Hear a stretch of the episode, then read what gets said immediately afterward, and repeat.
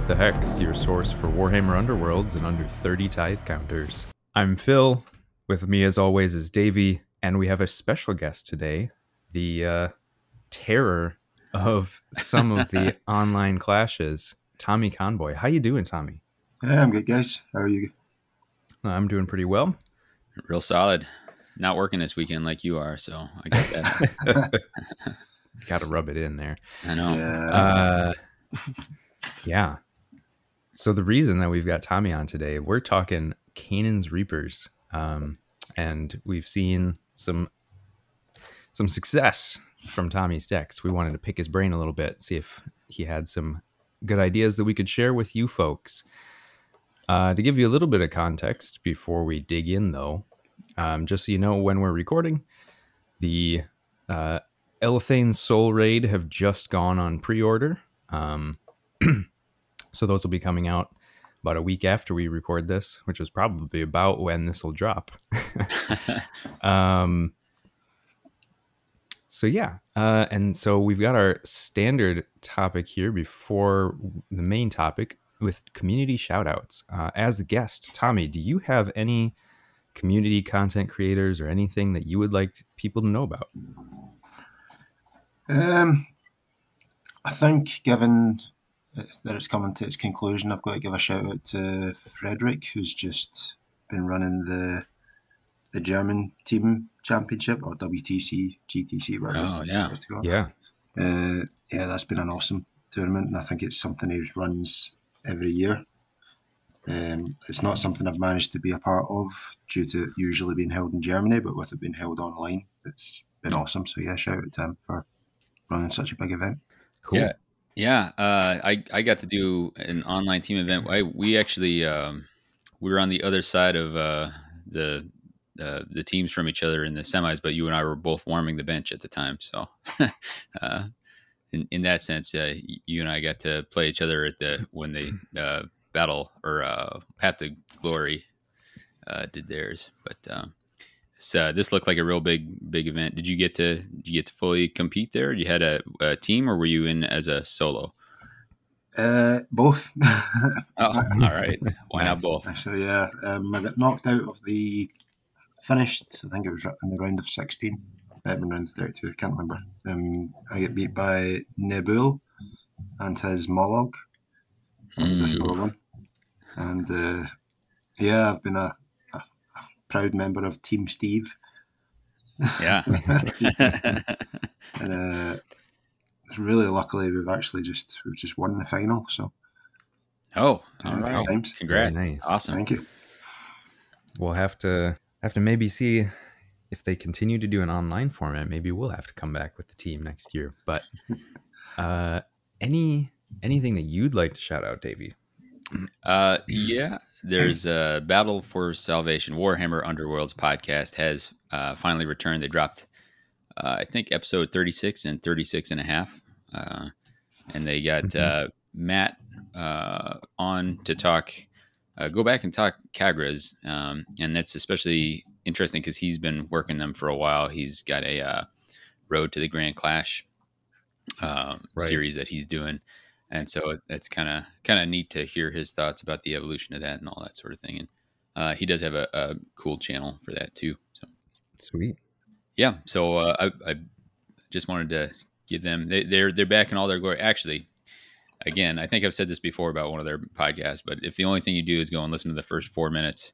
Uh, Max Bernstein has a musical number for you right at the start. So, um, all, all your old favorites are, are back with, uh, you know, uh, Randall Randall chiming in, Max's music, Max never meaning a joke that he didn't feel like he needed to explain. All that, all that good stuff's in there. So, Solid. Wouldn't want we're it glad to see him back. way. Exactly. Awesome. Well, what about you, Phil? You got anything? for yeah um so this week um Wathlab four dwarves and a bear on the vassal discord dropped a um i guess an objective placement guide i guess you would call it um some just general strategy about board placement and token placement um it's on a reddit post, but uh, it's linked in the Vassal Discord. If you're in there, you can go check it out. Um, has some really interesting insight, um, specifically from all of his time playing the chosen axes and some of the extremes that he's had to go to to figure out ways to gain advantages while playing chosen axes.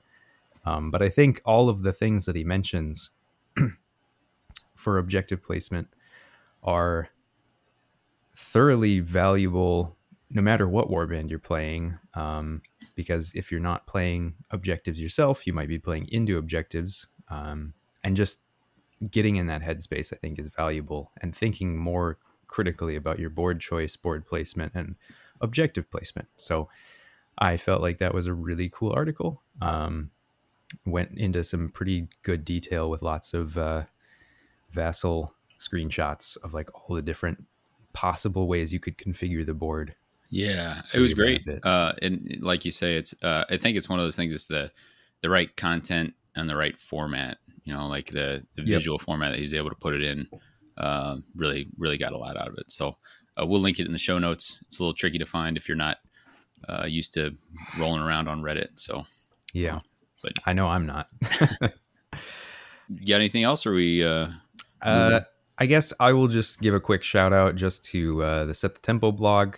Um, continuing to have a number of good articles, uh, things that are not sort of the standard fare, which I find refreshing. Um, I think most recently was one about just. It was like making was, making sure both you and your opponent were having like yeah yeah I want to I, I the thing that comes to mind is like saying like an etiquette thing, but it's not exactly that. But yeah, it's basically trying to make sure that both you and your opponent are having a good game. Um, and I just thought, I mean, it's like it's not the kind of thing that you normally see. So uh, I thought it was it was a nice change of pace, um, and I appreciate that. So go check those out. Our hobby sort of corner here, quick. Um, Tommy, what have you been doing in the hobby lately? What the hex is going on with you? Um, in the hobby, not much lately, apart from just making sure I keep up with buying all the releases as quickly as they're coming out. I feel that. I feel that. Uh, um, yeah, I had the sad moment of having to decide that it was taking up too much space, so I had to go for a different kind of way of storing all my minis. So I had to get rid of all the small boxes, which uh, broke my heart. but, uh, yeah, other than that, I'm not much of a painter, so I haven't hey. been doing any of that lately. But I'll need to get back Fair on enough. it before long. When when you don't have to play in person, I mean, why why why bother, right? yeah, um, to be fair, I'm known for rocking up to tournaments with unpainted models. I'm quite infamous hey, for it. It all works, right? Yeah, and exactly. it's not required by at least officially by GW. So no hate. Whatever whatever works for everybody. Uh Davey, any anything going on with you? Uh, mostly assembly lately for me. I, I think I already mentioned I, I finished off my chosen axes and steel hearts to really get those meta war bands ready. Um, mm-hmm. And then uh, uh, assembling the uh, Kainan's Reapers uh, last night. I was I was enjoying that while I was editing the previous episode, which actually probably is just dropped. I think now. Now I think about about twelve hours before we recorded this, so in our our usual desperate uh, attempt to try and keep pace, but uh, I really uh, I really enjoyed putting. They got some cool poses there. That was that was pretty fun, and uh, Kainan's big axe is pretty awesome. So, uh, yeah. yeah. Uh, what about yourself? I've been mostly busy with doing things with our other podcast. Um, so we we just have our Soulblight Gravelords episode going up soon.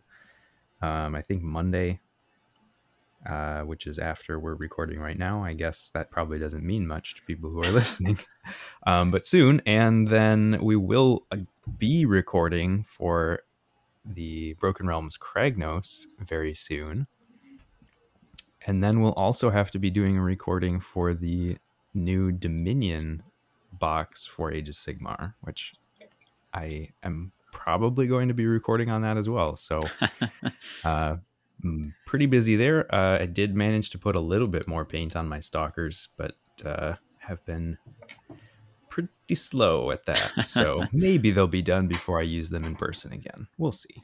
Yeah, well, and that's uh, that's a, a, cool thing for us. If you're local to our Madison area, um, our our local Warhammer store is getting ready to do in person events. The uh, vaccination rates in in uh, Dane County are great, and so um, if you feel safe, I think that's going to be happening uh, in our area real soon. So, um, but most of you aren't in Madison. Most of you are here to hear about uh, Kainan's Reapers. So. Yeah. So today we are going to run down uh, a little bit differently than normal. So we will talk about the fighters and like general play styles, but then uh, we've we've got some decks that we've put together. Um, I have one that I built that Davey and I sort of tested to figure out how these guys might work, and then obviously, like we said, we got Tommy here with his deck that has had some success, uh, and we'll we'll sort of pick his brain about why he picked what he picked, and uh, maybe it'll give you some ideas of how you can build a deck and run the Reapers for yourself. So let's kick things off with the core mechanics of this warband. Uh, Tommy, would you like to run us through some of their unique mechanics that people should be aware of? Yeah, definitely. The the one that shines more than any, of course, is the, the Mortek Advance. That's what makes them kind of individual. So it's kind of like Scurry for goblins, but much more aggro based. So let me see where I find it. So for those who don't know, it's a reaction after this fighter's move action. This fighter being any of the Morteks other than Binar Khenta. Choose one friendly Mortek that has no move or charge tokens. The chosen fighter makes a move action that must end adjacent to this fighter. So they've almost got a kind of conga line ability, which is quite cool and really useful, yeah. especially when playing aggro. I've found. And so, so you you mentioned it there, but so this reaction can react to itself, and you can you can pull a whole bunch of these guys along if you want to, right? Yeah, exactly. So long as you don't, you can't start the chain with Khenta, even though Khenta's a Mortek himself. But if yep. you start the chain with any, any of the other Morteks, um, you can basically move every single model that isn't Kainan, so long as you finish the reaction chain with Khenta. You get five moves, or even you can react after the move action as part of a charge action, and potentially have full supports in the middle of a charge action when nobody was near the target at the beginning of the activation which is really fun. Yeah, yeah, that's that opens up a lot of different things, um, and I feel like that has been the mo. And I guess, like you said, this is sort of the thing that makes him go, but uh, no pun intended. Um, but is the sort of the main driver of the warband is that you can really take advantage of positioning because you can set up all of your attacks with support, which is pretty fun. So then I guess the other Mortek thing that's going on here is the Nadirite weapons, and this this uh, pairs pretty well with the Mortek Advance in that uh, when a Mortek with Nadirite, which is all of them except for Hakor, uh, have support, then when they roll the associated number of supports, they uh, they get plus one damage. So, for instance, if you have one supporting fighter and you roll a single support in your attack and it's successful, you'll have plus one damage. If you have double supports, then either support rolls will give you plus one damage.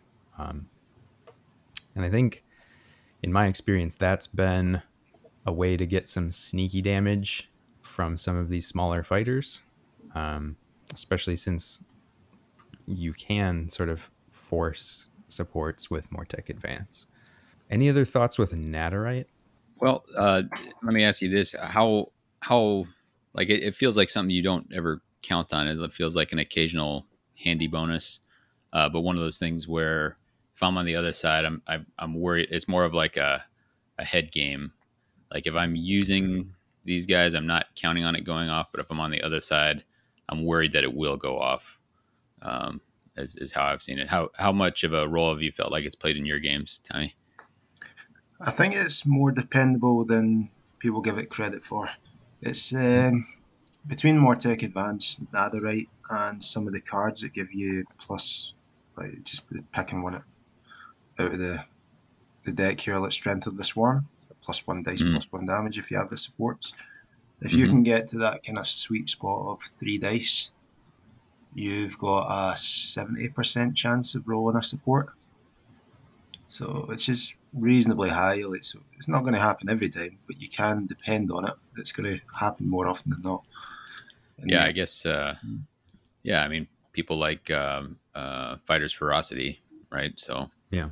Yeah. it's the same math Yeah. um and and like right i don't think you use it if you're like i need to get exactly two damage and i need the nadirite to make it happen but if you're like planning charges anyway and you're just needing to make attacks hey if i can make this do two damage then why not um i've also found that with Khenta, you can almost guarantee that it's going to happen just because he has reach two. So I think it sort of depends on who you're using it with as well as to how reliable you want it to be because you do have to have those supports set up. And it's much easier to have supports with a range two attack than a range one. Sure. Um, I think the only other mechanic that we didn't hit here was the whole tithe counter thing. Uh, it's their inspiration, so you got to get to three tithe to inspire. Uh, you can only be collecting tithe if you have uh, one or both of Kainan or Khenta out there, um, and they don't really go anywhere. They just kind of float. But uh, then there's things you can spend them on as well. Uh, but since we're already talking about fighters, um, should Yeah. we we jump in? Who do you feel like there's? I mean, Kainan's the the big sort of flashy, uh, flashy guy. Do you do you think he's the linchpin, or do you feel like that goes somewhere else, or is it not as simple as that? I think with Kainan, it's it's weird. There's different ways you can build Warband. You can focus a lot more heavily on Kainan, and then possibly try and play a kind of hold objective style with the rest of the Warband. I don't think that's the strongest way for them to go, but it's certainly more capable of dealing with passive opponents. But their strength is definitely in having Kainan there as a kind of uh, a distraction or just a big target or just something that can deal with hordes with his scything attack. But then Mhm.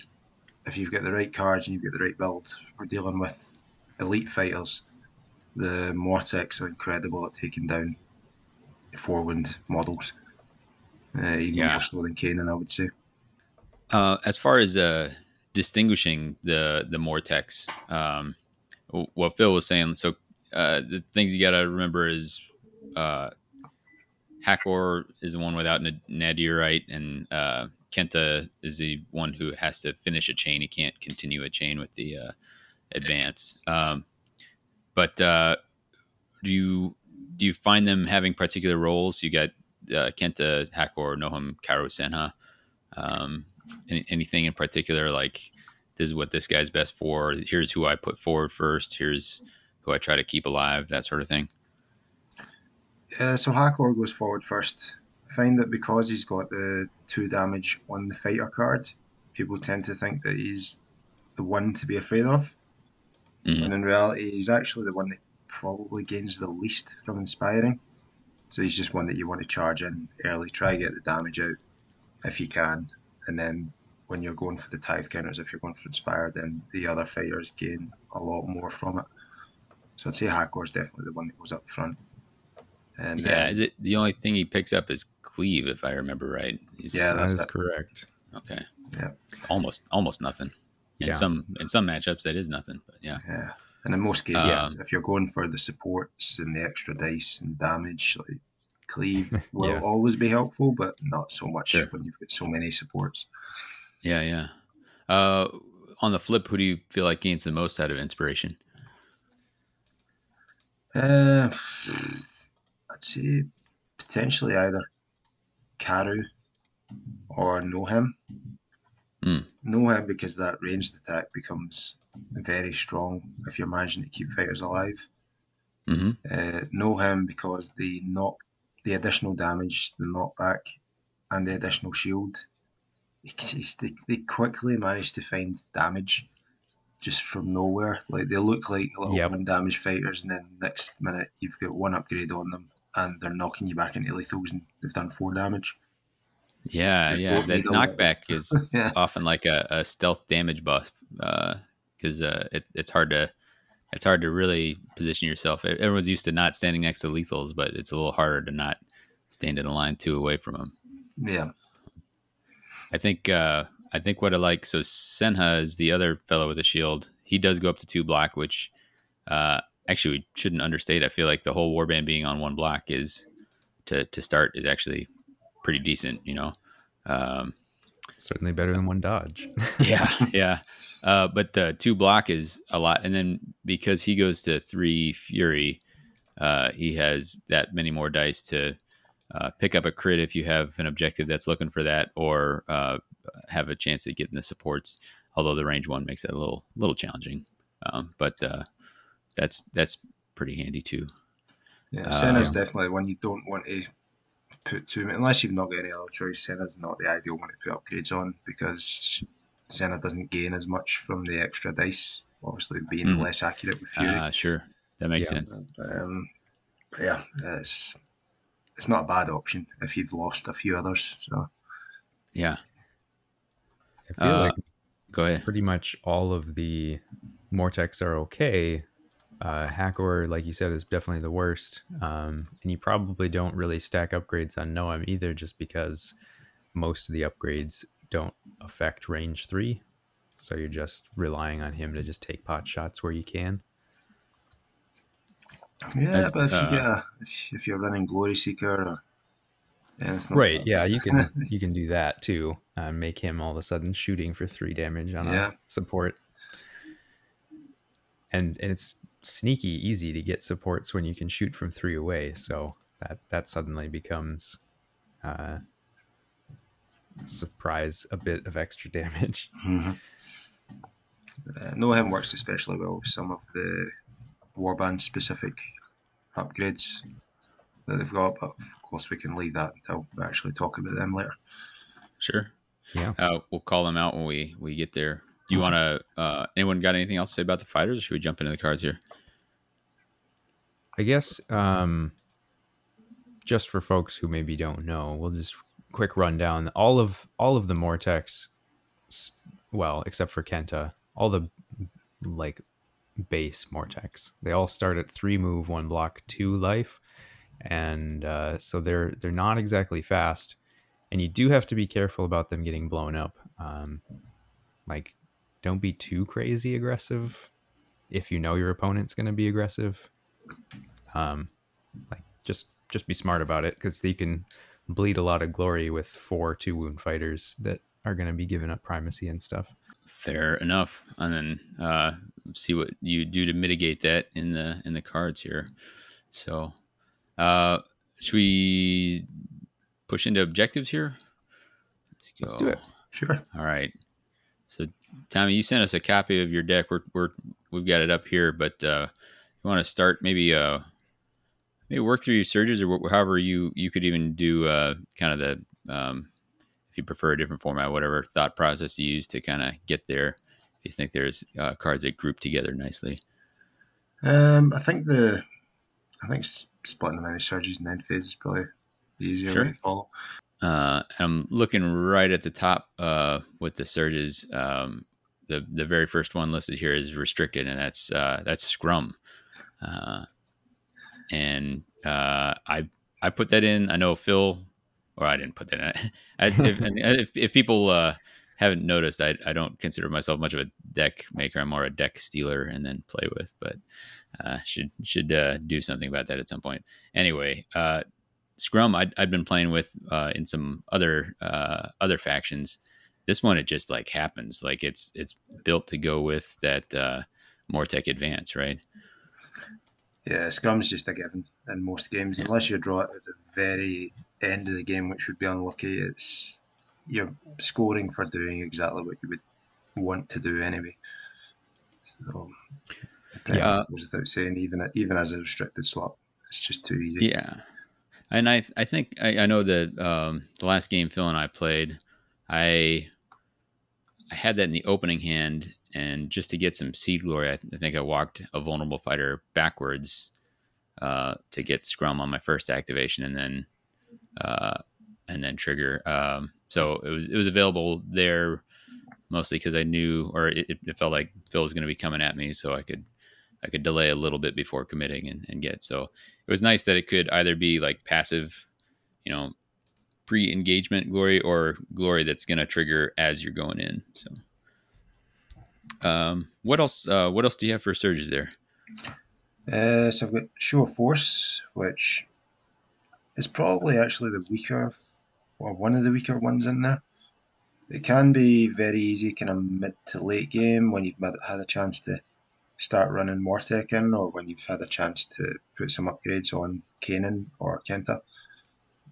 1st Mhm. activation of the first round, it might be a wee bit weaker unless you've maybe got some other cards, but it's still a reasonably easy search. Um, get gruesome certainty in here, which is just roll a like roll a critical strike or a critical success, Right. um, or a critical hit. I, so you, yeah, yeah. So that's I think we see later you've got a lot of ways of adding dice into there. So I think that's it's a nice just be going about your business and happen to score this sort of thing. Yep. yeah. Yep. With, with these guys, though, their strength isn't just killing things. So you want to attack all the time. So if you're attacking all the time, you're going to get a crit at some point. So again, it's Sure. another surge that just scores because you're doing exactly what you want to be doing in the first place. Right, and I guess I mentioned the, the extra dice, but it's not just that. You've got a lot of uh, ways we'll see of uh, generating more attacks. So more dice and more attacks all combined to give you more chances to score this one. Yeah, exactly. And next up, Pride of the Emissarian Cast. That's a surge for Kainan himself holding an objective in enemy territory. I mean, he doesn't need to charge on it like Bold Conquest. Just move him on there and Mm, score. sure. Yep. then he's ready to start swinging up. That's so easy. Yeah, some players are good at um, making that difficult for you. Uh, ones that kind of catch on where you're going to place Kainan and try to kind of keep objectives in awkward places for you, so you're not in a good spot if you move on to one. But even with that, it's, it's just a generally easy one glory. Yeah, Yeah. I think his range too really helps there as well because he he can kind of control a lot of space with wherever he ends up. So um, there's there's only so much they can do to mitigate with uh, placing them awkwardly. Yeah, I agree. Um, and one thing that I found is that, like, if you know you're running this, you can place an objective in a place that makes it easy to score, and then your opponent either has to come and stand on that objective that you put very close to the front lines, or they leave it for you. And both things are fine in your opinion, because if somebody comes and stands on it, then you can go chop them, mm-hmm. and if they don't, then you can go stand on it. So, I think that one's good. Do you do you find yourself with the uh, with the bandwidth to be able to do that during objective placement, Tommy, or are you are you usually uh, prioritizing other uh, things when you're when you're placing? Um, oh, I like to keep because of the amount of scything going on, the extra attacks, like the fact I'm looking to attack as often as possible. I try to keep objectives as grouped up as possible. So there's normally always options available. Uh, Hmm. It just becomes difficult if you run into some kind of feed the beast grave stuff. They start Oh, yeah. removing Yeah, I mean, there's That- not that makes everything with do to counter objectives that. difficult. Yeah. Thankfully, the rest of the deck doesn't really depend on objectives at all. Sure, that's about the only one. Um, you've got uh, you got something uh, new in here from the, I think this is the most recent pack here. Everything everything to prove. What are your thoughts on that one? That's an awesome card. so good. I could see that being restricted at some point.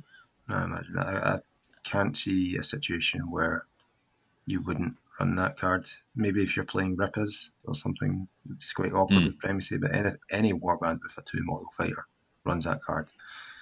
Um, or just any warband that is planning on gaining the Primacy token and has some kind of quarry tech in the deck. You're going to score it at some point, without doubt. Mhm. It's just really good. Yeah, I, it was uh, it was one of those kind of a double take when uh, I first saw it. There's it's uh, both sides of it are are definitely achievable. Uh, some warbands can get it both ways, and whatever warband you're getting can probably get it one of them. So, um, I think that only leaves one left. Tithe Masters, is that correct?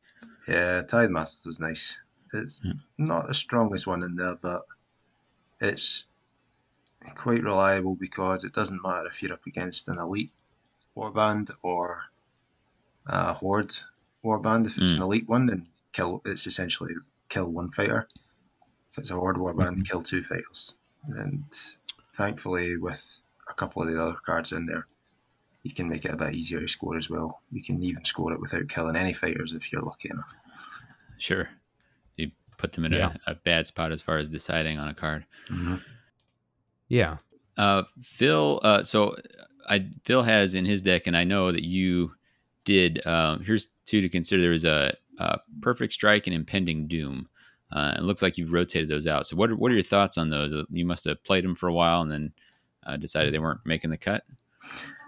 Perfect strike is great because you're you're trying to gain so many supports that chances are you're rolling mostly successes.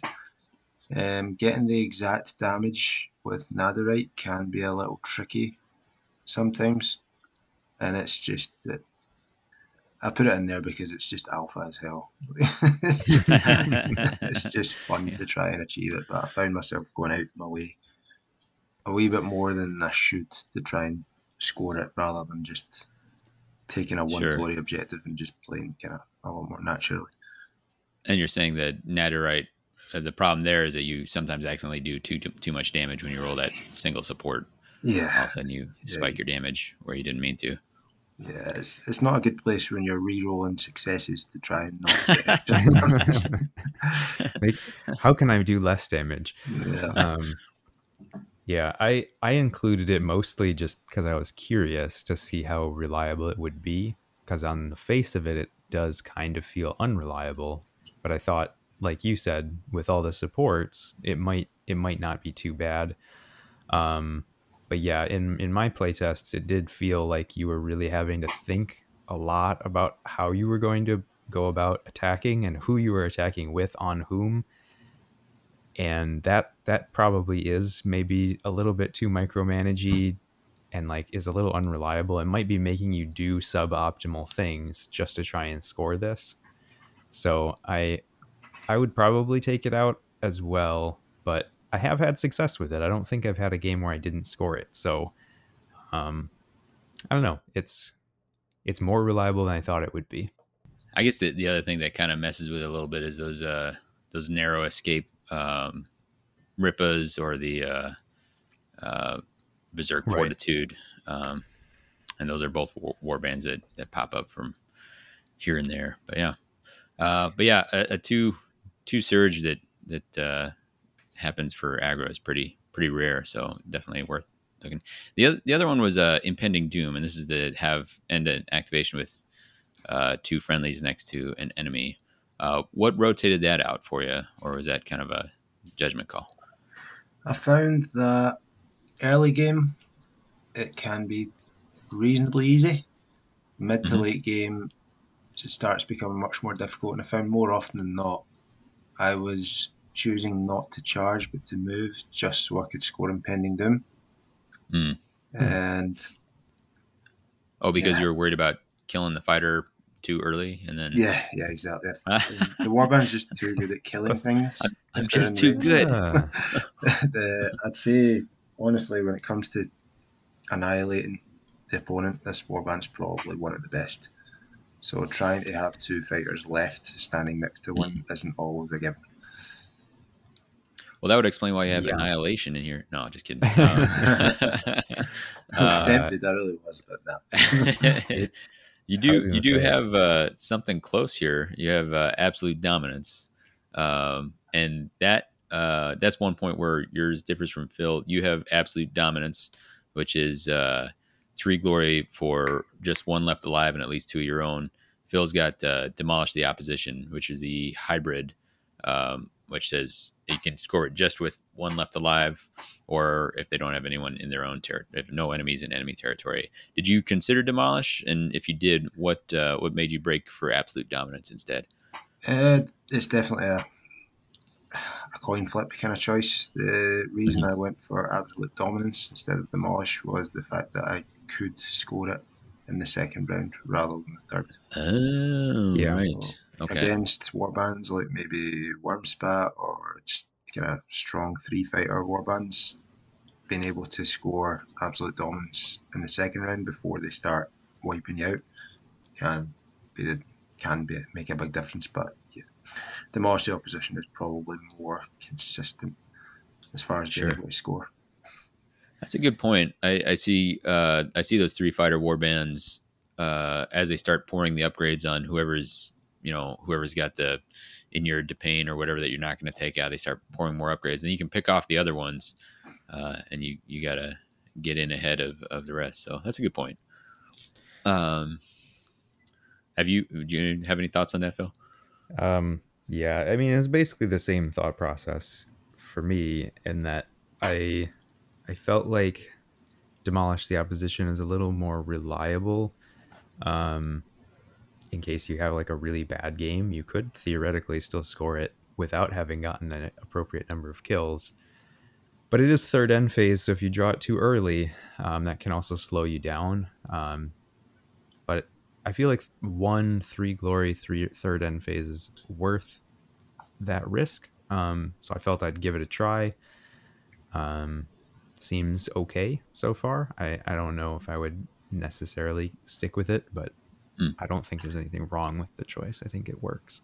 It's probably more of a kind of rock paper scissors effect. Like uh, the Morse opposition right. will definitely be stronger against like say your Harrows, or any passive warband that's sitting back, which is probably a good thing because that's almost probably the main weakness of the Reapers. Um, but yeah, against kind of more aggro based Voltron kind of warbands, it starts becoming a bit more difficult.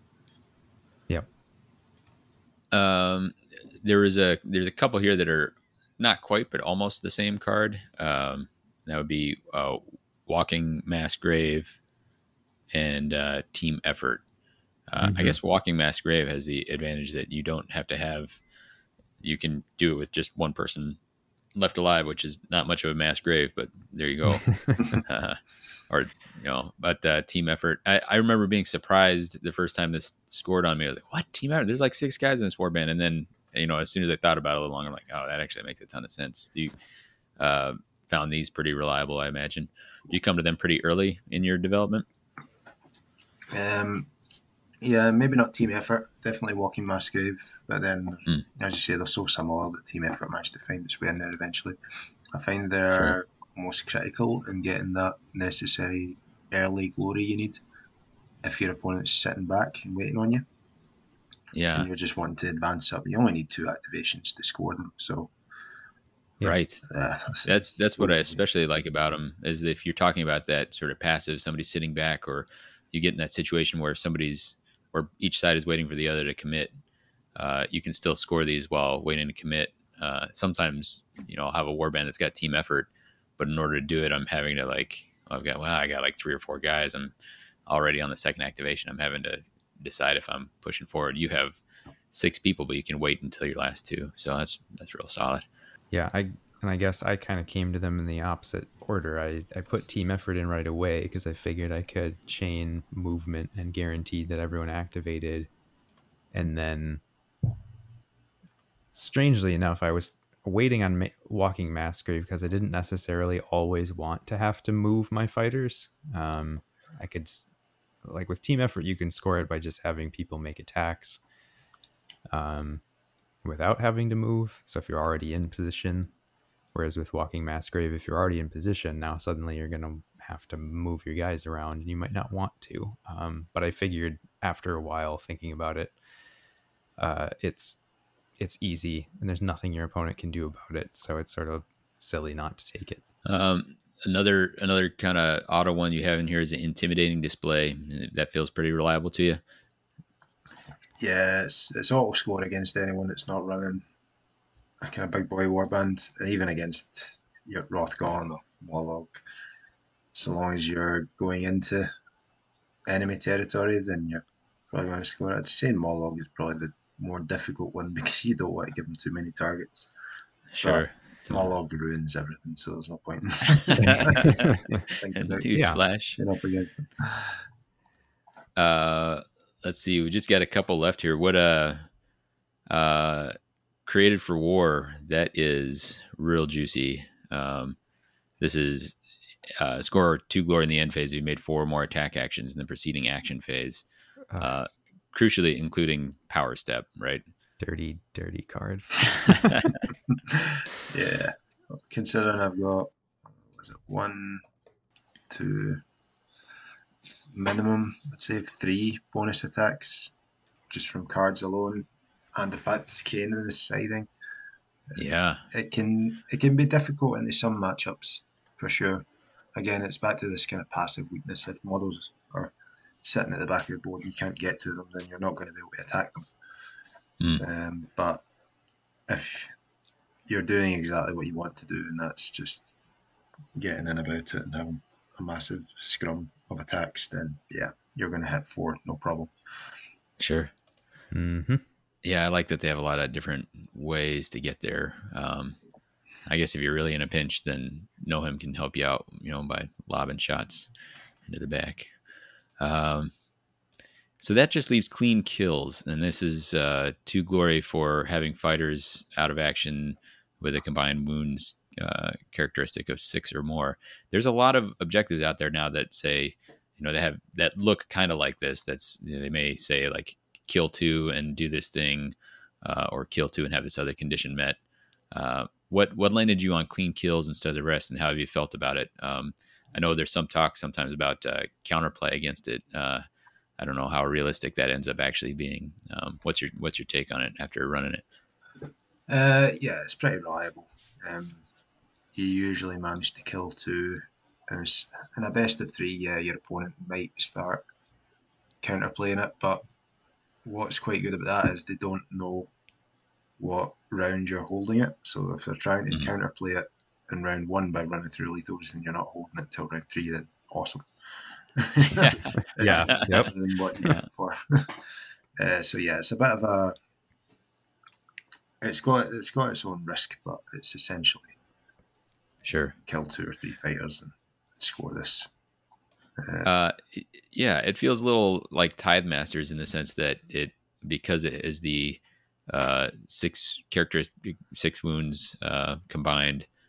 Uh, you, it's it's neither a good into hordes nor a, a good into elite. Like it, it has the flexibility to be good in either, and that Tithe Masters kind of has that same vibe um, as far as that goes, which is which is nice when you're doing the all comers thing, the tournament decks. yeah. What's also good is if you run into Mollog, then you can just focus on killing him. Yeah, kill sure. It's just that easy. Uh, think- is that just a quick aside? Is that the is that the way you usually go uh, when you're up against Molly? Just try and take him down. Oh yeah, yeah. With this, with Yeah. deck, yeah, for sure. Nice. Yeah, I was That's- gonna say, I, I think with these guys especially, you, it's actually doable. Like he's pretty easy to hit, and you get a lot of attacks. So just start piling it on, and you'll get there faster than he'll kill all of your guys probably. Especially with Kainan, he can't kill Probably. Kainan. Maybe. Maybe. I mean, it's no, it's not a guarantee, but you've got a better chance than just about anybody else, right? Yeah, yeah. That's that's for sure. I was thinking. Uh, I was trying to think who it was. I was talking to somebody the other day who says he managed to do 17 damage to Mollog, and he didn't. Oh my gosh. Oh no. he was still alive. So it's like, yeah, some games it doesn't matter how much you pile on and he's just not going to die. It's just- Oh man. yeah, wow. such is life. I was wo- I was wondering if there was like sort of a, a meta uh, advantage there where sometimes you know because there's other warbands who are just like I, I'm just gonna ignore Mollog like that's I'm not gonna kill him. My only chance is to ignore him. And so you know wonder if the Mollog decks build enough in assuming that they're gonna be ignored that they they don't have uh, enough to deal with it. But it sounds like uh, at least somebody has enough to deal with a lot of damage. 17 oh man. I think there's just so much good healing tech right now that, like, you don't you don't even need to tech that much for Mollog. And I, I mean, this is a bit of a tangent, but he he can he can stay alive and stay healthy without trying that hard, which is frustrating. um, that's it. Uh, any any other thoughts on the um, power deck? I'm sorry, uh, objective deck. Uh, objectives are quite tricky for them, that's for sure, especially end phase. Yeah, Uh, they do. They are incredibly strong at aggro into certain matchups, but it is a kind of a rock paper scissors effect for them. Where if you come up against curse breakers sitting on the back, banshees, wraith creepers, then you're gonna have a hard time. Um, do you do you feel like there's a, a particular opening hand that you hate to see uh, and maybe matchup dependent but there something is there is there something that you found uh, one particular card or a couple of cards that have found you uh, forcing yourself into a into a mulligan or are you usually able to kind of fight through uh, whatever you draw I mean, yeah, well, the the worst hand you can get is created for absolute dominance and clean kills in the starting hand. There's there's Mm. for that. There's you're going to lose seven glory in a sixteen glory deck. Oof. Yes, it's almost game over before you even started. So, yeah but yeah, other than that, nah, it's it's, it's not too bad. Uh, they can score most things uh, reasonably well, so long as the yeah, opponent isn't playing them. and Uh. and that gets worse in my deck because demolish the opposition. You literally can't score it until the third round. So, um, yeah, that hand feels real bad. But they're they're they're really awesome at just taking models down really quickly early game if you get the right hands, especially with punching up and strength of the swarm in a starting hand. That's just Mm. insane.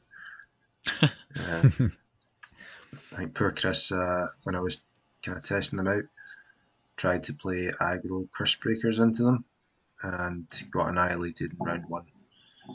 Oh, Oh, my no. goodness! Wow. Yeah, they, they can, Jeez. they Nice. can dish out damage very quickly if you underestimate the, especially if you underestimate the Morteks. Yeah, I think that's a that's a real fun aspect of them. Is that like you were saying at the beginning, Kainan is this big scary thing, but uh, but there's a whole lot of damage coming from the small guys. And that's that's a neat warband design that we haven't seen a whole lot of. Yeah. So you'd mentioned punching up in strength of the swarm, and I think that's a a good segue into our uh, gambits here. So I guess maybe give us give us why why those two to start, since you've already mentioned them. Uh, I try to get as much kind of synergy between cards and fighters as I possibly can in a deck. So obviously with the Mortek Advance, getting supports is Mhm. one of their primary things that they're good at.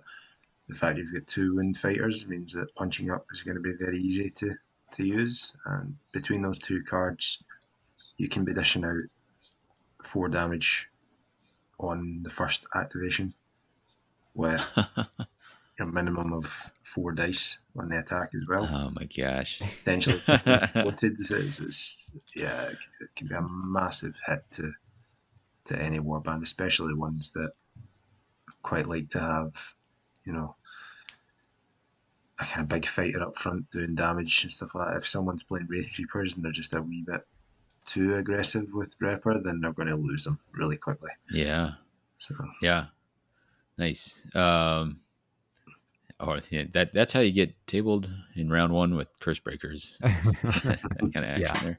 Uh, what I like about that is that uh, I think I remember seeing. I think we talked strength of the swarm or a little lukewarm on it, um, but I like that there's universals out there that are are kind of maybe not not amazing, uh, except in particular warbands. But this is I don't know. I, I like that there's a warband that can leverage that uh, really well. So um, yeah, that's that's pretty pretty cool to see those two get that that that's one of those where like as those power cards come come down and you're on the other side your heart just starts sinking like oh man.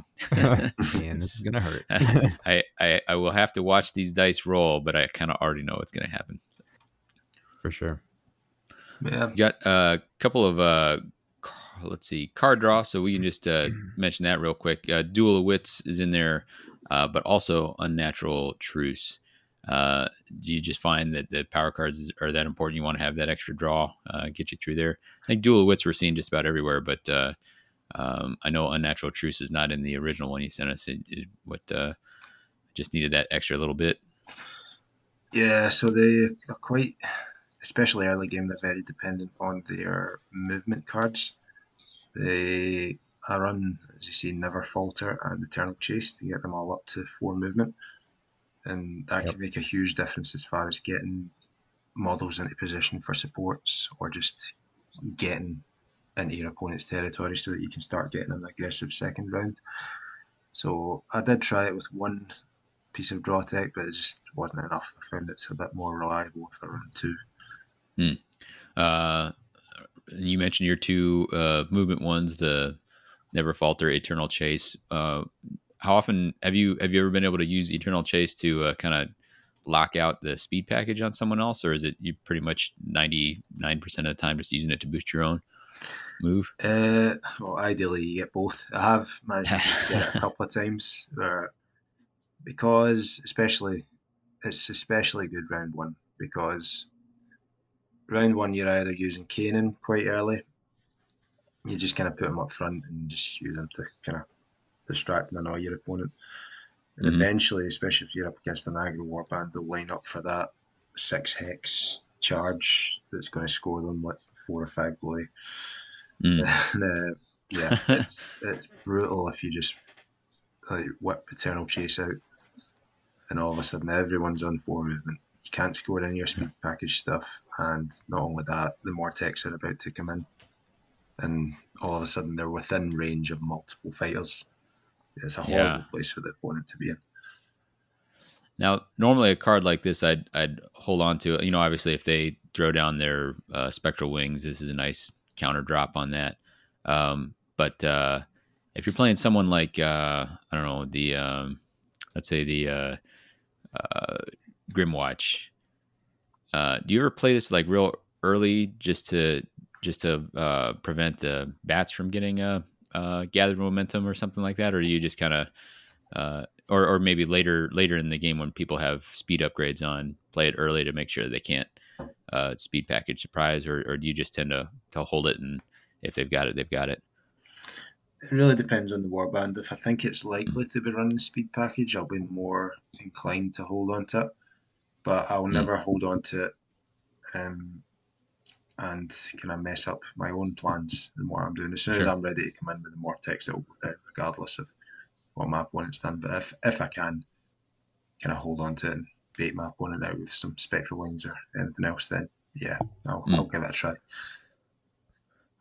Um, looks like you got another positioning one here, center of attention. Um, how did you land on center of attention as opposed to you know any any of the other ones, uh, sidestep or distraction or uh, is it just the flexibility of that? Yeah, so I found it's very good for the likes of Scrum and mm. also very good for lining up some scything attacks with Kainan. It's, but at the oh, same sure. time, it's also just incredibly good for if your opponent's on multiple objectives, then you can mm-hmm. usually get it's, it's effectively a double distraction mm. if your positioning is right. Mm-hmm. Um, so it's um, yeah, it's it's harder to use than just a simple distraction, but it can be more rewarding if it's used. Sure. Well. So that's why that makes sense. And that uh, go ahead. That's one I hadn't considered. I've got ceaseless advance just so I could get multiple pushes, but um, I think I think you probably have a lot more flexibility with something like center of attention. Ceaseless, ceaseless advance is awesome. It's it's a card that's it's probably number eleven in the deck, and it was in there, I believe, and I took out for natural Truce. I just found that when I was using it in a lot of games, it didn't have as much of an effect as what I would have liked. For uh, for folks who are just listening, what can you run down Ceaseless Advance real quick? Oh, yeah, sure. So Ceaseless Advance is basically um, it's a sidestep where you get to push two hexes towards the nearest enemy fighter with one more tech. And then when you play the card, you can discard a number of tithe counters. And for every one you discard, you can push another Mortek one hex. Um, two hexes. Two hexes. two hex. Well, wait a minute. So you can push one friendly Mortek for each tithe counter you discarded, and one additional friendly fighter. Uh, oh, they all get to move two hexes. Yeah. Oh man, I've even been playing that wrong. Okay, so it's it's even better than I thought. But they do all have to go towards the nearest enemy fighter, so it is a- aggro only. But I mean, that's pretty much what you're doing here anyway. But yeah, it's a lot. It's a way to move a lot of Morteks all at once. It's the new coolest thing for death factions. Just push towards the enemy. Yeah, Be, I be you a mean, wraith creeper or a reaper. keeps them from uh, abusing hold objective stuff. So Sure. Or it should. It doesn't though. it should. yeah, Uh, we've got three left here. Um, we're gonna go. Uh, so jealous defense. Uh, that's a card that when it gets into the right deck is real powerful. And is that just because it's so easy to have gotten a fighter positioned onto an objective with one of those uh, Mortek moves? Um, It's got it's got a million uses in this warband. so it Yeah. works really well with Kainan and Pride of the Emissarian cast. mm, So sure. again, it's it's kind of your opponent feeling comfortable with that four fighter model. Uh, next bit, you move Kainan within range onto an objective, score Pride of the Emissarian cast, stick great strength on him, and then jealous defense, and both the leaders. Oof. Oof, wow. so yeah, really nasty if you if you go that out. But if you're using it with the Morteks, yeah, the fact that you can create that conga line over an objective uh, with one that's just moved rather than charged, Mhm. and then you can what you can do is if you want to be really nasty. So the, the kind of super combo that you can whip out and is good for taking out like big models like your Mollogs or Rothcoms is you can charge in with say Hakor. You can move up another fighter just for ease, we'll say Khenta. Uh, and Khenta's on an objective. Obviously everything has to sit really nicely for this to work. Mhm. You've just done your damage with Hakor, and then you put down unnerving synchrony on Hakor, Mm. Mhm. which uh, just for those that don't know, it's a reaction after an adjacent friendly Mortek's attack action, other than a scything action. This fighter makes an attack action, and yeah, that can trigger off of jealous defense. So you can get a triple attack down yeah. cards. Yeah. So yeah, it's it's got some really kind of horrible uses if you get the right positioning and the right setup. Yeah, I guess is another one where uh, center of attention can be uh, pretty handy. You can uh, either drag uh, Kainan onto an objective so that he can do that, or uh, do like you said, Pride of the Emissarian, get him on there, center of attention, and then scything all over everybody. A lot of a lot of dramatic plays there. That's cool. Yeah. Um, definitely calls back to the uh, the just make lots of attacks strategy of being more accurate. yeah, yeah. It's okay. It's okay if you miss once in a while. If uh, if you're just throwing six or seven attacks somehow. So, um, victimize in there as as far as different accuracy boosts that are available. Is that um, you land on that? Is is the uh, quarry caveat on that particularly important? This is the plus one dice for range one or two. Uh, all the rerolls if uh, if the target is a quarry. That's a Oh, I guess- card. There's so many quarry cards going around nowadays with the silent tech, Hmm. um, your strength of terror. It's just there's, there's quarry everywhere basically. So it's it's uh, it, in the worst case scenario, it's plus one dice, which is still a decent card. But And I, yeah, I totally forgot about uh, Eternal Chase is gonna boost that too, huh? yeah, yeah, exactly. Yep. Yeah. There's just so many ways in which fighters are becoming quarries that it's almost a, a given. If you've got a fighter that's doing three damage or more, then Victimize is an awesome choice. Yeah. Uh, saving the best for last. Rebounds in here. are you? Are you? Uh, is it in there as specific tech for something, or uh, is it in there because your fellows are so small, or what's what's uh, or, or are you a are you a rebound in all decks sort of guy? Uh, I used to be the latter. I, I really used to be the latter until I got restricted. Yeah, it was in every Yeah. single deck. It's more of a kind of tempo booster. It's almost a win more kind of thing. But um, Mhm. it just works really well against some of the problem warbands. I say Mollog or even an even an enemy like Kainan. Mm. Uh, yeah, it's a one in three. Yeah, it might not work. No big deal. It's just a, a lost gambit if it doesn't Sure. work. But the payoff when it does is just huge. It can win games by itself. Uh-huh. Um, a prime example was when Shubi decided he wanted to test Mog and these guys charged in, got rebounded, was dead the next activation. It's, it just completely like turns the tide of a game. So yeah, yeah. it's a hot, Yeah, it's, just- it's a nasty cup, but it's, if you, if you can afford to have it in there, then you should. Even just going off once in a best of three is uh it's gonna swing that series big time. So sure. Or if you're Steve or someone with that just rolls crits all the time, you'll just get it three. yeah. All the crits.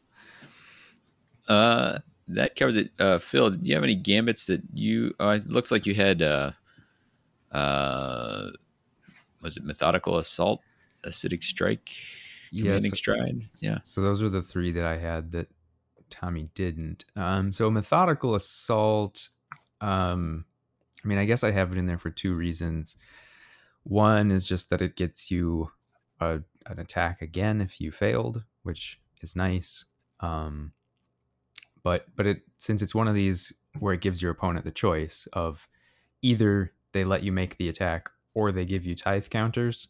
Um, sometimes you don't actually get to make the attack you want, um, which sometimes is nice because then you can score tithe masters off of it. But if you already have scored tithe masters or if you already have a bunch of tithe counters, sometimes that's not great. So um, mileage may vary with that one, but I like sometimes having that choice, especially early game, because then your opponent's like, well, I don't want you to inspire, but I don't want you to kill my guy. Um, so I don't know. I like putting that on my opponent. Um, commanding stride. I don't know. Just lots of ways to reposition Kainan when you can push him three hexes.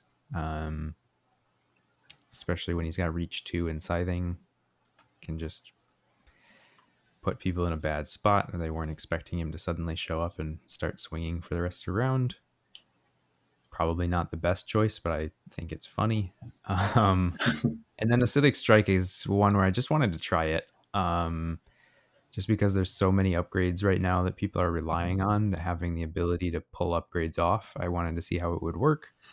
Um, so far, the best uses I've found for it are peeling off plus wounds upgrades, just as effectively a plus damage upgrade or a ploy. But I suppose you could also use it to mess with things like Cryptic Companion, or if somebody had an accuracy boost and you knew they needed to make those attacks, you could peel that off. Um, I don't know. I haven't actually gotten to use it a lot yet, but I, I want to see if it would work. In, inspired Nohem's real good at shooting that silent ring right off your finger. I think out of those three, Acidic Strike is one of. Yeah, I agree. I'd like to make it work in a deck. I just can't find space for it. It's one of those cards that's really good, but it doesn't do much for helping.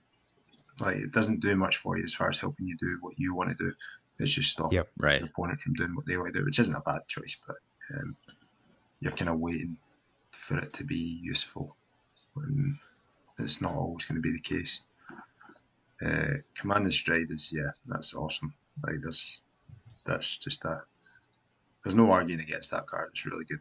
It's, uh, I focus more on the Morteks than Kainan is the only reason I don't have it.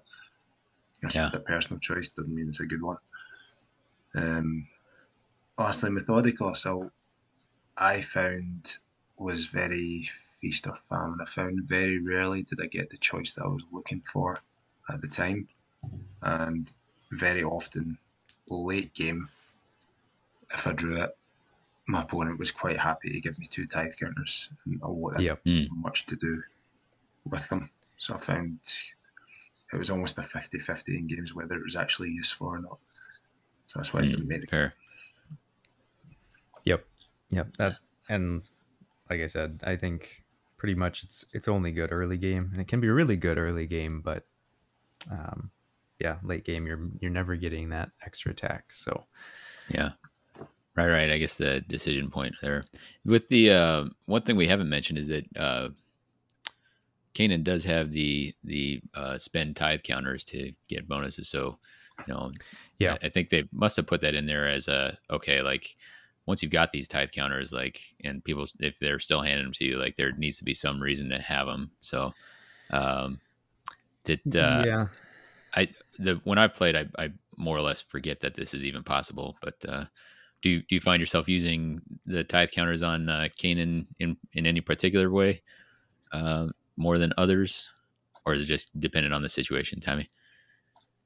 It does depend on the situation, but what I found with playing them is catching your opponent off guard with that extra move is Mm. just hilarious. Nobody expect everyone Yeah. counting three hexes from them, and then they think they're safe, and then I spend two tithe counters and I'm at four movement, and they're like, oh, okay.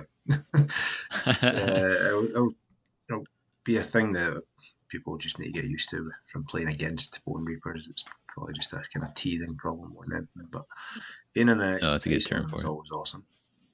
Yeah. Do you find yourself uh, doing it pre-inspiration, uh, spending them, or are you really kind of trying to hold on to them um, to inspire, or is it uh, situation again? Yeah, it depends how crucial the attack is. If the attack is Hmm. potentially going to turn the tide of the game in my favour, then yeah, I might need to sacrifice inspiring in order to, in order to do that. Um, yeah, it's, it's really it's, it's just a balancing game with these guys. If you can get inspired Sure. before you start spending tithe, great. But if you wait Yeah. too long and start missing attacks because you're not willing to spend them beforehand, then it's not worth it. Right. Fair enough. Yeah. I mean, I guess worst case scenario, or not worst case scenario, but like you you could spend them and just earn them right back with the right attack. So. Yeah. Um, Yep. Um, are we going to upgrades here? Close out the. think I think we might as well. Um, All right. And I think where we left off with tithe, actually, I think is a good place to start. Um, so the tithe stone. Uh, what are your thoughts on this one, Tommy? Uh, best best card in the game. best card in the game. Okay, good. Well, there we did it. We did it. We found the best card. Um, yeah, I can give a quick rundown. So, for folks who don't know, this is an upgrade that has to go on Khenta. Um, at the end of the action phase, if Khenta is in another player's territory, that player has to make a choice. Either they give you a tithe counter, or uh, they have to discard one glory point. So already that's that's pretty brutal. Um, but then it also has a reaction where during a friendly Morteks range one or two attack action, before the attack roll, you can discard one tithe counter, and if you do, get plus one dice for that attack action. Other than that, it's the best card in the game. What are your thoughts? Uh, it's just the tempo that it offers and the damage to your opponent's morale when you're just constantly adding dice on your attacks in that one. yeah, Uh, it's it's better than most people give it credit for because they think that they just see the one kind of the one dice and then just end it at that. Obviously, your opponent's never going to discard the glory point; they're just going to give you tithe counters. So I don't see the point in Yeah. that first bit. but um, the f- bit that's missed is how well it works with Nadirite. Mm, So if you can get the ball rolling with that card, all of a sudden your Nadirite is going to trigger a lot more often. So it can almost translate to plus one damage to all your Vortex attacks. in, in a way. Yeah, sure. you know, if, right. Right. the, Yeah. perf- the ideal situation It's not always going to work like that, but that is the potential of it. Yeah. I for me, and I haven't played a ton with these guys. I keep forgetting that, the, and it doesn't doesn't speak well to my evaluation of them. I keep forgetting this is in there, and so like I'll just accidentally leave uh, Khenta in like neutral territory, and then draw draw draw this card, and be like, ah, damn it, like, what, what do I do? Um, uh, so but uh, yeah, very cool card. Uh, very cool design.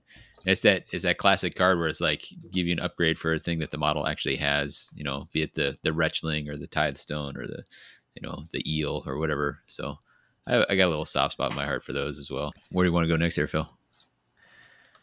Uh, well, we were just talking about how this pairs well with Nadirite, so I suppose we could talk about Empowered Nadirite, which is probably another one of the better upgrades in the game.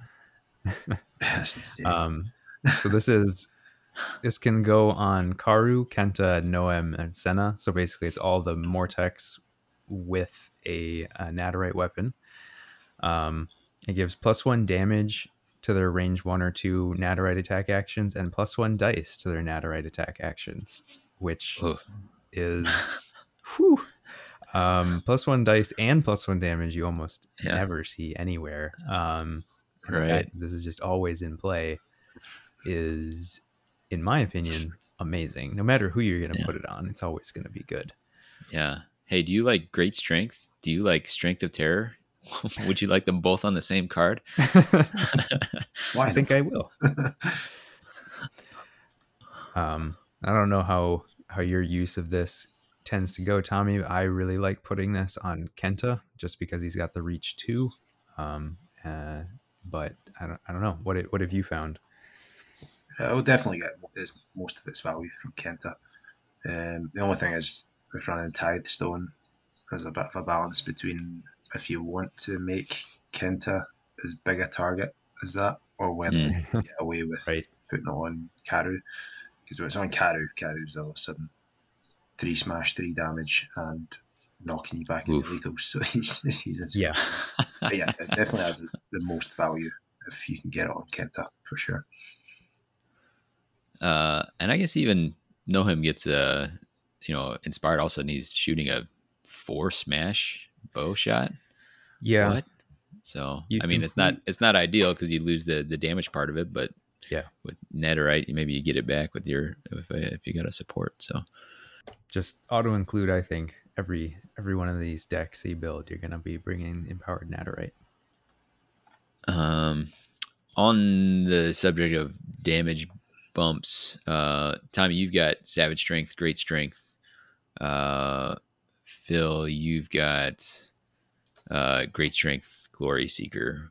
Correct. Um, so uh, just sort of philosophical, you know, Glory Seeker, I guess, helpful on Nohem, um, and doesn't have the downside of, of losing the defense die. But uh, I guess, Tommy, you're just, you know, why why worry about defending when you just kill him in the first place? Is that the philosophy there?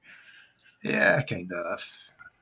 Oh, I'll be honest, I was having to practice a lot of games into Chris and his gets and I probably just get a bit pissed off at the fact that Glory Seeker was. oh. uh, it definitely has a place in there, but it's yeah, it's whether you run something that's going to be good against any warband or whether you run something that's probably going to be more useful against most. Sure. Um, how about uh, since we are talking about how good the Morteks are, there's unnerving synchrony. We talked about that a little bit uh, earlier already, but that's the reaction after an adjacent friendly Mortek attack action. Other than scything, the spider makes an attack action. Um, I'm guessing the scything caveat is there. I mean, because you mighty swing or whatever, but just to keep weird things from happening. I, I don't know, but uh, yeah, this this is your this is your route to extra attacks. Helps with the created for war helps with you like you were talking about the, the dream combo so i don't know if there's much more to say on that but uh pretty solid um you i guess imagine you usually are trying to get this on the well no i guess it i i so what i when i had played i i'd, I'd put this on uh khenta um but i like what you're saying is you you put it on one of the range one guys use khenta to trigger it with something else and they get to go again that way you're not too stacked up all in one place yeah, it just depends on the setup. It can be very strong on Nohem as well, mm. since Nohem mm-hmm. can have more targets to trigger off of. But yeah, sure. the, mm-hmm. it's it's the perfect name for it because it's let's say it's synchrony. It makes created for war easier. It makes team effort easier. it Mm. works well with like obviously your your Nadirite stuff and all that, and yeah, it's it's just another card that makes the rest of your cards work. If that Sure. makes sense. Um, even more action efficiency coming from Primal Lunge as well, i.e., ready for dire chasm. yes. Yeah, Primal Lunge is awesome. Uh, yeah, Yeah. again, it can trigger off Unnerving Synchrony, but what I like to do with Primal Lunge is combine it. Well, I guess back to the gets thing. Try and get as many gets around them as I possibly can. Start siding, get the primacy field, start siding again. oh my god. Yeah, nice. I love it. Sound, sounds like you got something out for the gits. They're annoying. They're, Yeah, that Back. two dodge really, you know. uh, yeah, I, I I'd had a match against them with the Reavers, and it was like, oh, you know, two dodge, lucky. Like, I was like these, these guys are so hard to kill. Not not like me. Um, yeah. Uh, let's see. We got uh one difference here. I noticed uh you got Witchlight Glimmer in there. Um, and that's a Mortek only. Uh, you will inspire and cannot be uninspired a fighter, and then you allow a reroll one dice in this fighter's attack rolls. Um, this I don't think this was in the the first version you sent. What uh, what landed you on this, and who do you, who does it usually go on? If uh, or is it uh, the usual situation? it's Depending. usually a Karu or Senha card, Hmm. but it, it can be it can go very well on Khenta, and it can, just makes Khenta much more accurate, especially given Khenta cleave and a reroll. Um, it's Hmm. between what watch Witchlight, sorry, Glimmer and Discipline Charge. Those are two upgrades that make their way into the deck when I play against more defensive warbands, and then make their way out of the deck after I've practiced against easier to hit warbands. So they're not they're not critical. I just find that I've got lots of access to damage and attacks, so just having a Mhm. couple of extra cards just to make those attacks more accurate just Yeah. works well for the warband. uh, back when uh, you know in the in the version that I had played that had uh, perfect strike, all these many many reroll cards in here uh, end up being pretty handy for that because you uh, it just makes you helps you lock in the oops all successes sort of roll. So. Um, um, we talked a bunch about upgrades for the uh, the Morteks. There is one here that is uh, Kainan exclusive, right? This is uh, uh, Hatred of the Living. Yeah. Yeah. More rerolls and then uh, reaction during an attack action that targets this fighter before the deal damage. Reduce the damage characteristics of the attack by one to a minimum of one, and then discard this card. Pretty rad. Like rerolls on its own are fine. And then just having an extra. I mean, it's it's a little bit like a, a plus one wound in there. So. Um, Yeah, I mean, why not combine a reroll with kind of weaker tough and hide? Sure. Yeah. Yeah, Yeah. two smashes, you know, you're a 50 50 on most attacks. So, in a lot of cases, Kainan can just be ignored by more defensive elites like your, your Banshees and whatnot. And you're um, Mhm. taking the Banshees down, it's going to be mostly Kainan's job since the Morteks most likely won't be able to get to them in time. So, Mm. yeah, having a giving them a reroll is just yeah, it makes a huge difference as far as trying to get the glory train going early Mhm. before they've just scored twenty glory for floating block hexes and objectives. Yep. Uh, Phil, you had Unstoppable Juggernaut in there. Yeah. Um so I had had Unstoppable Juggernaut and Great Fortitude basically for the same reason of just having more wounds just to try and against warbands that don't hit more for more than two very often, like they'll maybe have one fighter that can hit really hard. I can just make somebody take a little bit more work to take down. Um, and then Unstoppable Juggernaut just has the benefit of also having plus one move, which um, getting up to move four sometimes feels like a world of difference um, just in where you can get on the field. Um, and I feel like I often put this on Khenta just because plus one move with the extra reach makes an even bigger difference. Yeah, it's, definitely a good card. It's a good choice. Um, I find because I'm running Eternal Chase and never falter that most of the time it would operate the same as a Great Fortitude. Um, Mm. Mm-hmm. Yeah, that's, it definitely has a place in the deck. It's just not one I've. It's not one I've really tested, but I don't think it would make a huge difference to how I play. I could be wrong. though. Sure. Um, yeah, I think uh, I think that about covers it. I guess there's there's strength of terror in there as well, but uh, Yeah. um, it's, it's good. Take it. if you have the space. uh, and yeah, this is a warband that between Khenta and Kainan, uh, there's a reason to take strength of terror, um, burn the restricted on it over the uh, augmented limbs because uh, uh, the range two is a big deal. So. For sure. Uh, all right. Well, that's that's all the way through the deck. Let's wrap it up with some some general thoughts about them. So, uh, Tommy, I hear you talking about playing against Banshees, uh, Mollog, uh, Gits a lot. I think those have been the examples that have come up uh, the most frequently. Um, do you do you feel like uh, what do you, what do you feel like? I, I, my impression is that the the stand back Banshees are one of the more difficult matchups.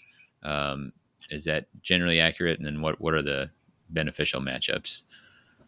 Yeah, I'd say any matchup that doesn't involve having to run towards your opponent for two rounds before you get to fight is fine. So Okay. Banshees are yeah, they- they're a horrible matchup for these guys. It can still be done, but in most cases, nah, you're probably going to lose uh, before the game's even started, unless you draw to Mm. your movement tech really early. You get a Sure. rebound, or you just you get a, a good kill with Kainan. And yeah, It feels yeah, I was gonna say it feels like the kind of game that comes down to like I'm gonna I'm gonna have one early shot with Kainan that maybe I can trim to 50-50 or or better if everything aligns, but and if that lands then we got a game and if it doesn't now we're in huge amount of trouble. Yeah, it's massively determined by how your uh, deck comes out as well. If you draw your Mm, created sure. for war and things like that too early, then yeah, you can forget about it.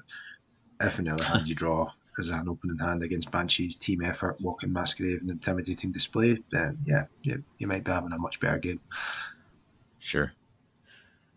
Um Phil, what do you got for thoughts here? Um, so in my experience, I playing these guys, I quickly came to the realization that while Kainan is great, and it's awesome that he's in the warband, that the Morteks are the real stars of the show, and that you should definitely appreciate them a lot because they can do so much work, and some of them are almost just interchangeable. It's like, well, that one went down. We'll just start tooling up this other one instead, and they'll just keep coming at you.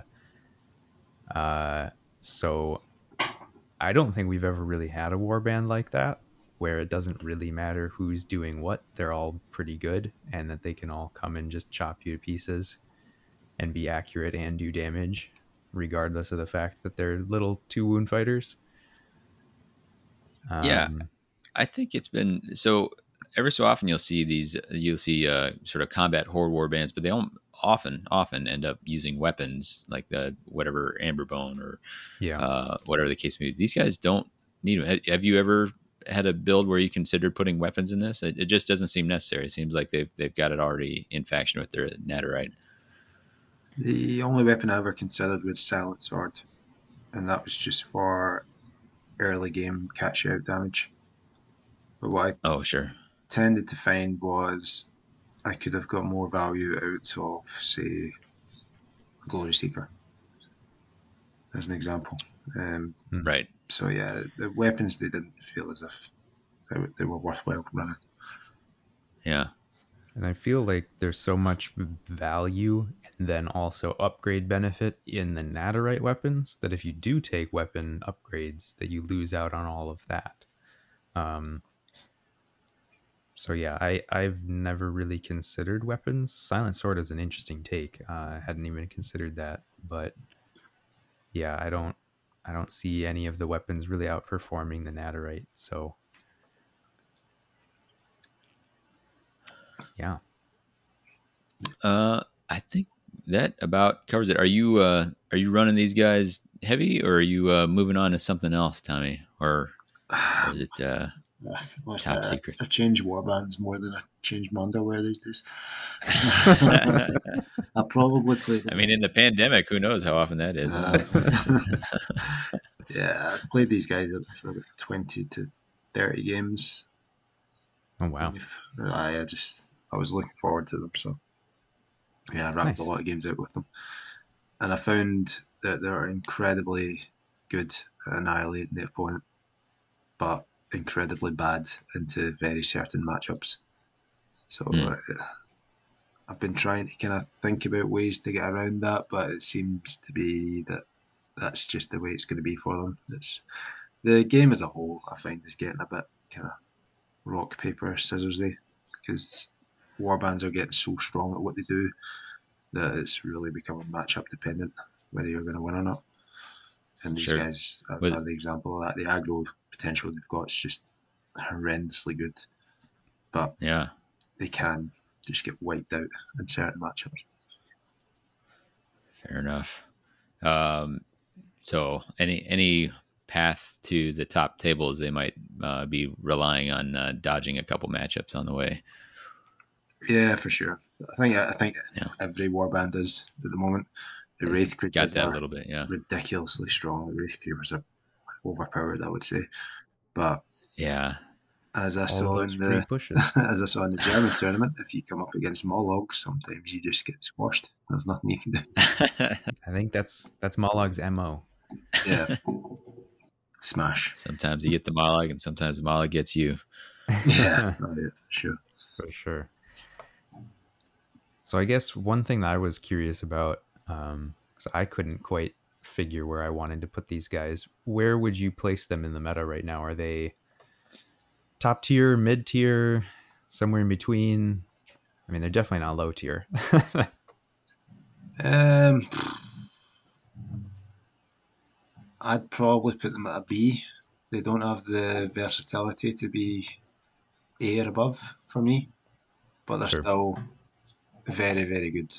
So, yeah, I'd say they could win they could they could easily win a, a Grand Clash, but it would be matchup dependent. They would need to get a wee bit lucky with who their opponents are.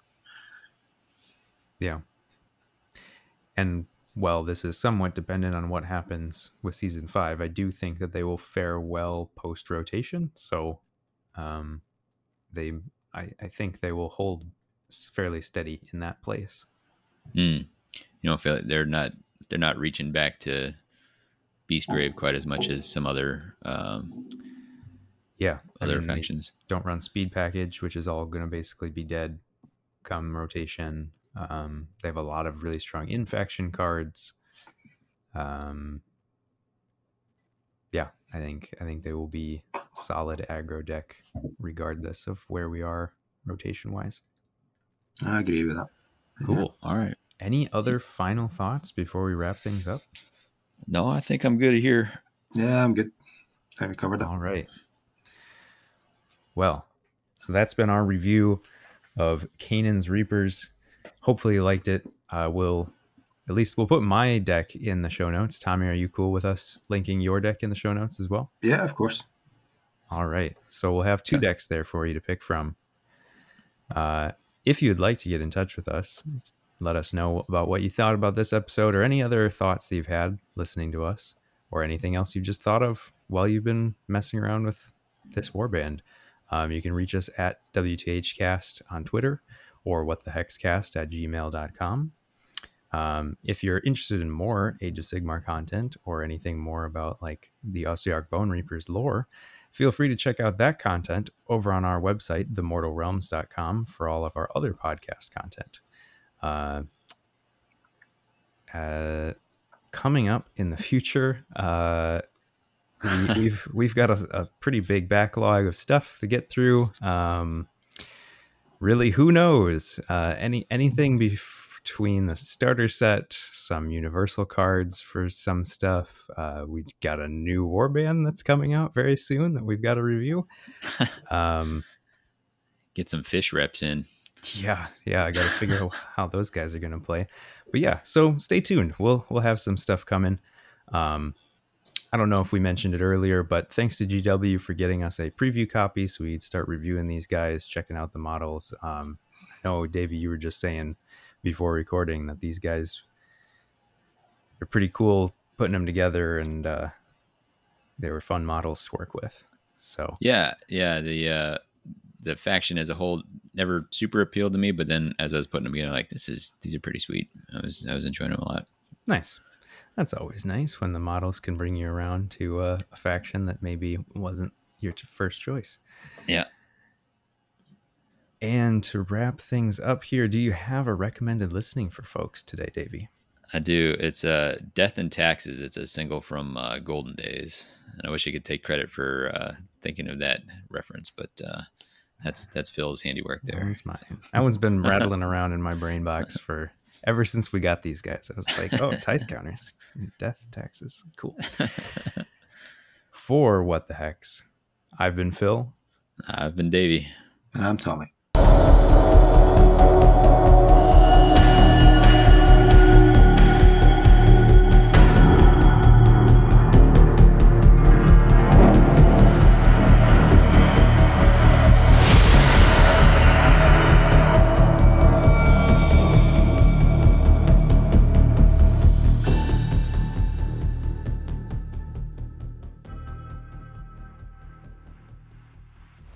Actually, I think I made that kind of joke last episode. I'm really running out of material here.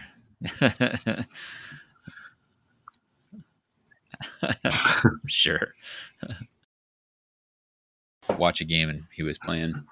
So, uh, he, he sent me his. It's a Vanguard. I was just asking what I thought, but I was like, "Which one of you guys named your deck Boners?" That's a. That's a was like, Yeah, oh, neither. All right. that sounds like Kayla. Yeah. Oof.